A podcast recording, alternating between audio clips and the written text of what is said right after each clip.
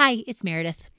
You know, we love creating these podcasts, and we hope that they are a really helpful piece of equipping you to feel like you're following Jesus in your regular life. But one of the things that is hard about this is that the sermon is such a small slice of our community life. When we are together as a group, even on Zoom, there's a whole dynamic that comes from what we're all bringing as we create church together that is so hard to capture in just this little slice. So, before I dive into the message today, I did just want to share a bit of what that felt like for this past week. When we were together live, somebody in the group shared a story of celebrating their partner's 60th birthday with a party with longtime friends. And they talked about the meal they shared and the way they gathered around the table. But most of all, how, when that party was coming to an end, they noticed all the guests began to help cleaning up. And they were thinking, I'm hosting you and you don't need to do this. But people just kept saying, oh, no, we don't mind. Oh, no, we don't mind. And they pitched in. And ultimately, one of the friends had a big old stack of dirty linens that were ready to get washed up. And the host is saying, oh, it's fine. You don't need to do that. But she says, oh, that's okay. I know where your washer is. And that was the heart of it. That there are these times that you realize that being together, meal after meal and event after event, it's formed you. And after somebody shared that story, we opened it up to the rest of the group. Memorable meals, memorable gatherings. And what was it? And there were some hard stories and some heavy stories and some hilarious stories. But that was our heart as we opened up our time. After we talked about these various meals and gatherings, that's when we celebrated communion, which we do every week. We listened to Blessed Assurance. And then we dove back into Matthew. We've been calling this series What Matthew Saw, talking about the ways that Matthew's biography helps us understand Jesus' life and mission. We are in Matthew chapter 14 today, if you are someone who likes to read along. Chapter 14 looks at a contrasting pair of meals placed back to back in Matthew's account. For Matthew, you may remember one major message he wants conveyed is that Jesus is king over God's kingdom here among us on earth. But these two meals frame in stark contrast what kind of a king. And so there is this peek at the kind of king that Herod, and by extension Caesar, the kind of kings they are. They have power. What do they do with it? And then there's a look at the kind of king Jesus is. He has power. In fact, more than Rome. What does he do with it? And more than that, what messages do these meals send to those who live in the kingdoms? Because meals are more than events, things that happen on our calendar. Meals are formational. They have the power to shape us, to shape kingdoms. Matthew saw that one of these meals represents a good king, faithfully using their power to create an abundant kingdom. And the other mm, does not. We're actually going to start with the latter. So this is Matthew 14, starting in verse 1. At that time, Herod the ruler heard reports about Jesus, and he said to his servants, This is John the Baptist. He's been raised from the dead, and for this reason these powers are at work in him. This is a clue that Jesus was not well known to the Romans at this point. Thinking it's John resurrected is a sign that perhaps Herod didn't really know Jesus was an option. Continuing on, Herod had arrested John, bound him, and put him in prison on account of Herodias, his brother Philip's wife, because John had been telling him, It's not lawful for you to have her. John has likely made this attack on Herod because it's necessary for John's own message. John is announcing the arrival of the kingdom of God, saying that the king is on their way. And because people expected God's kingdom to manifest itself amidst the socio political realities of the day, he needs to be real clear hey, this Herod guy ain't it. Just look at how he stole his brother's wife. That's not who you're looking for, everybody. So John has attacked Herod, who's incredibly angry about this. Now, verse 5. Though Herod wanted to put John to death, he feared the crowd because they regarded John as a prophet.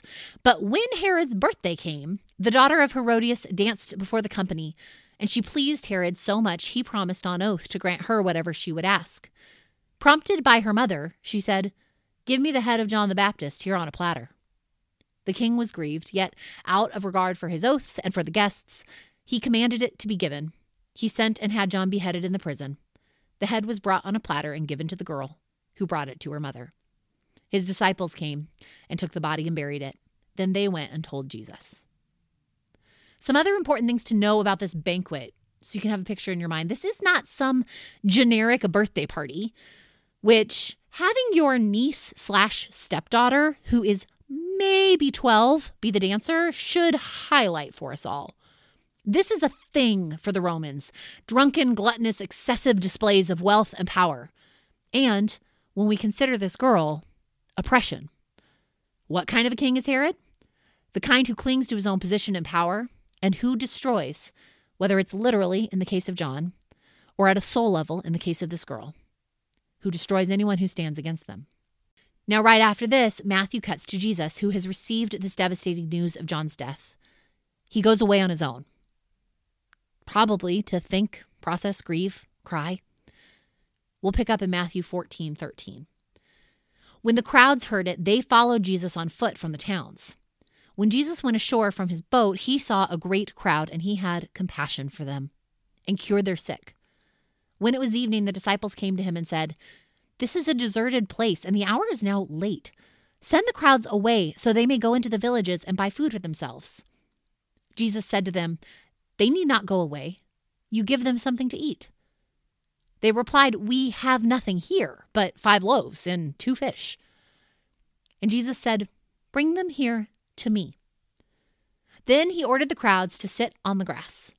Taking the five loaves and the two fish, he looked up to heaven and blessed and broke the loaves and gave them to the disciples. And the disciples gave them to the crowds. And all ate and were filled. And they took up what was left over of the broken pieces, twelve baskets full. And those who ate were about 5,000 men, besides women and children. Now, the fact that the Gospels each have different large scale feedings told with slightly different details shows what I think is one of the delightful things about the Bible. These folks who wanted to help interpret what they experienced, to show why this biography of this man Jesus deserves to be told, each hone in on elements that help with their main message. And in that sense, then, it is all true. So, here for Matthew, we have this contrast Herod's excessive gluttonous banquet set up against Jesus' humble meal with the crowds. And both have power in common. Herod clinging to it, he needs it so badly, and he feels deeply insecure about losing it. So, what does he do? He goes over the top. He uses wealth and power to force a show of excess. And poor John and this girl are the ones who suffer for it. Which is true, for that matter. Fairy tales always make sure that the wicked and powerful lose it all in the end to bring justice. But all too often in real life, they keep going, and it's others who suffer because of their power. Then we have Jesus, who has all power and is completely secure in it and in his own identity. So, what does he do? He uses it in service as a servant, feeding others. His true power is used to bring abundance. And that's really the point of power in this kingdom. If you have it, you should be faithful with it faithful to use it in such a way that it brings about more of the markers of the kingdom for those around you. Matthew is always circling around the kingdom. Now, the kingdom is like a meal that began with a small, normal offering, but it was offered to the king. And the king who has all power blessed it and offered it right back, but transformed, so that all were cared for, and there was more than enough. The kingdom is a place where the king uses his power to stay faithful to the mission of bringing goodness, life, abundance, joy, and justice everywhere. Over and over, the experience of a meal shapes people, and it shapes the story. This is one instance of it, but it is not the only one. Ours is a table centered story. At Passover, we are the freed. Unleavened bread and lamb form theological truths like God as liberator. Over dishes of manna and quail, we are the cared for, and God is the provider who will meet all our needs. At festival banquets, we are the just and the generous, canceling debts and freeing servants. We even feast as a sign that we can trust that God will take care of us, even if that repayment never comes in full. Over wedding wine, we are the joyful, and God is the God of abundance. At the Last Supper, we are the friends of the Messiah and family to one another over and over again until Jesus comes back. Over grilled fish on a beach, we are the restored, forgiven for our betrayals, invited to carry on. Over meals, we become who we are. Matthew saw this. Herod, banquet after banquet, being and becoming even more of an insecure, power hoarding oppressor who eliminates would be opponents violently. Jesus, so secure in his power and full of compassion, he can bring bread and fish for all, and he just can't stop himself until everyone is filled full. Over bread and fish on a hillside, we are the subjects of a good king, living in a kingdom where compassion leads the way and where the powerful will use it for our flourishing. Now, Jesus, of course, also taught, but he was keenly aware that experiences mattered. You can talk about the kingdom, but experiences help us understand a king who will radically be in contrast to the Herods of the world so that we can't be in this kingdom without a serious shift in how we think about power and having enough, oppression of others, compassion and action. I think that we have overemphasized at times that we become most like Jesus through the things that we study our eyes on the pages of the Bible, our ears listening to pastors.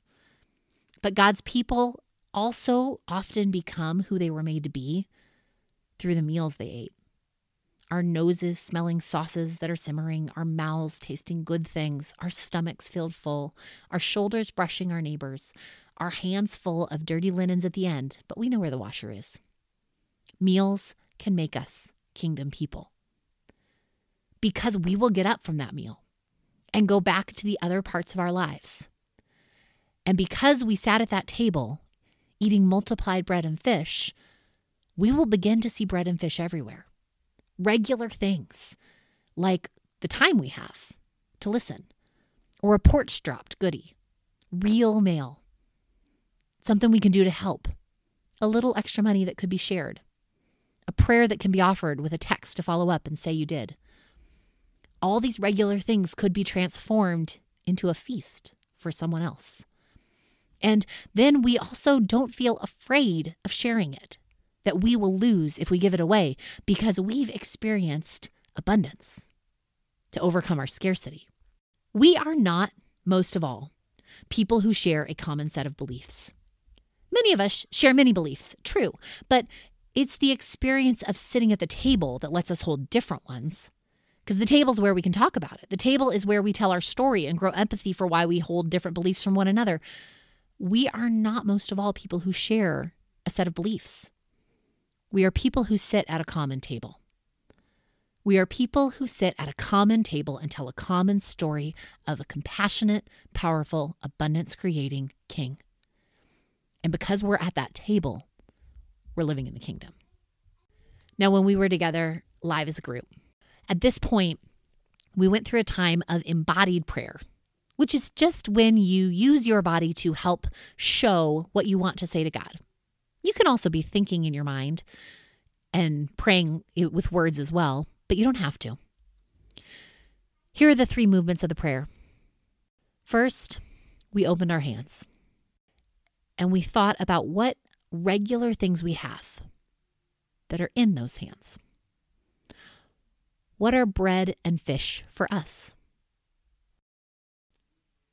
Then we moved our hands forward and out away from us like we were offering what was in them. And that was true whether we had thought of something we had to offer or whether it was simply ourselves. We moved our hands forward. And here's the prayer now God, what would you like to do with this? And then finally, we put our hands over our heart and we asked God to remind us that we are enough, that our regular selves and the regular things we have, our bread and fish, are enough because God can make them enough. And so we prayed things like, Remind me that you will take care of me. Help me know that I am enough as I am. Remind me that I can trust you and you will make what I have enough. Jesus who multiplied loaves and fish, make us who you want us to be. Take our bread and fish and do what you will with them. And as we sit at tables together, whether they are physical in the future or virtual for now, make us a family, members of your kingdom where you are the good and abundant King. We pray in your own name. Amen.